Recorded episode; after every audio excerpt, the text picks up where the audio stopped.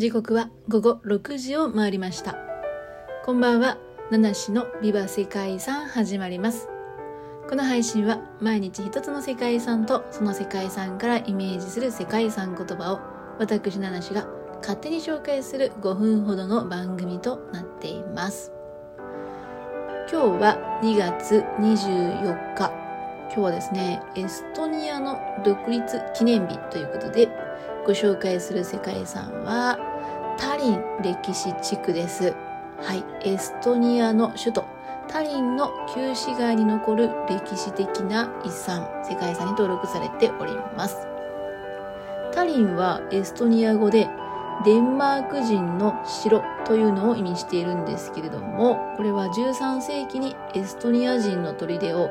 デンマーク王が占領したことが町の名の起源になっているそうです。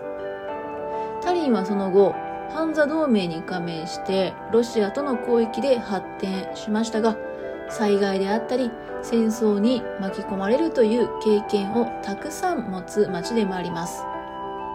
まあ、ハンザ同盟というのは北ドイツの諸都市を中心に結成された自由都市の連合体ですね。じゅうさんせいきからじゅうよんせいきに特に北海やバルト海を中心とする貿易を占領して繁栄を極めた、まあ、同盟なんですけども、もともとは独立した中世の都市が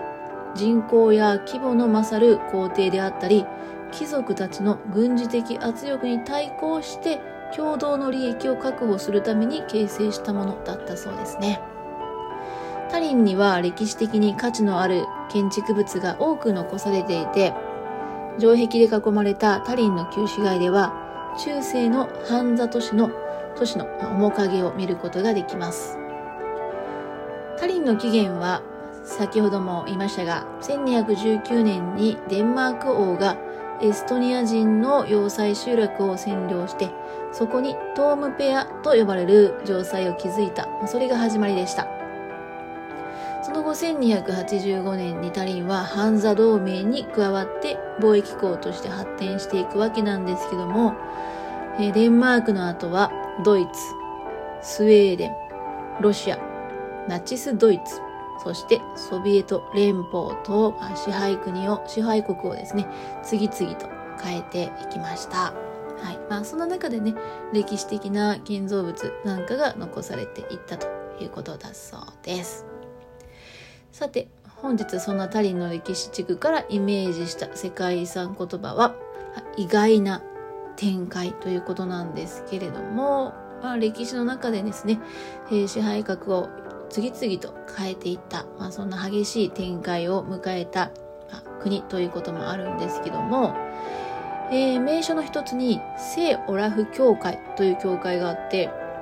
まあ、これはタリンの歴史地区では一番高い建物で、現在は高さがひゃくにじゅうよんメートル、まあ、そんな塔を持っているんですけども、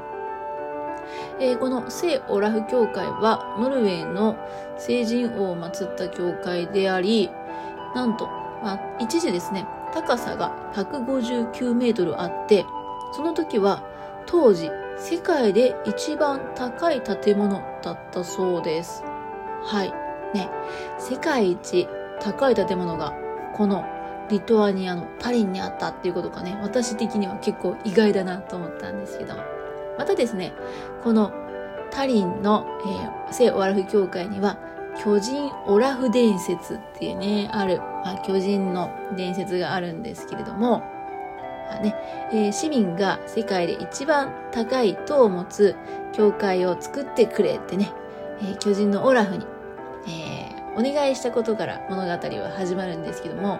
それが最後ね、まあ、意外な展開を迎えたっていうことで、まあ、私的にはなんですけどね、えーまあ、意外な展開を迎えたっていうことで、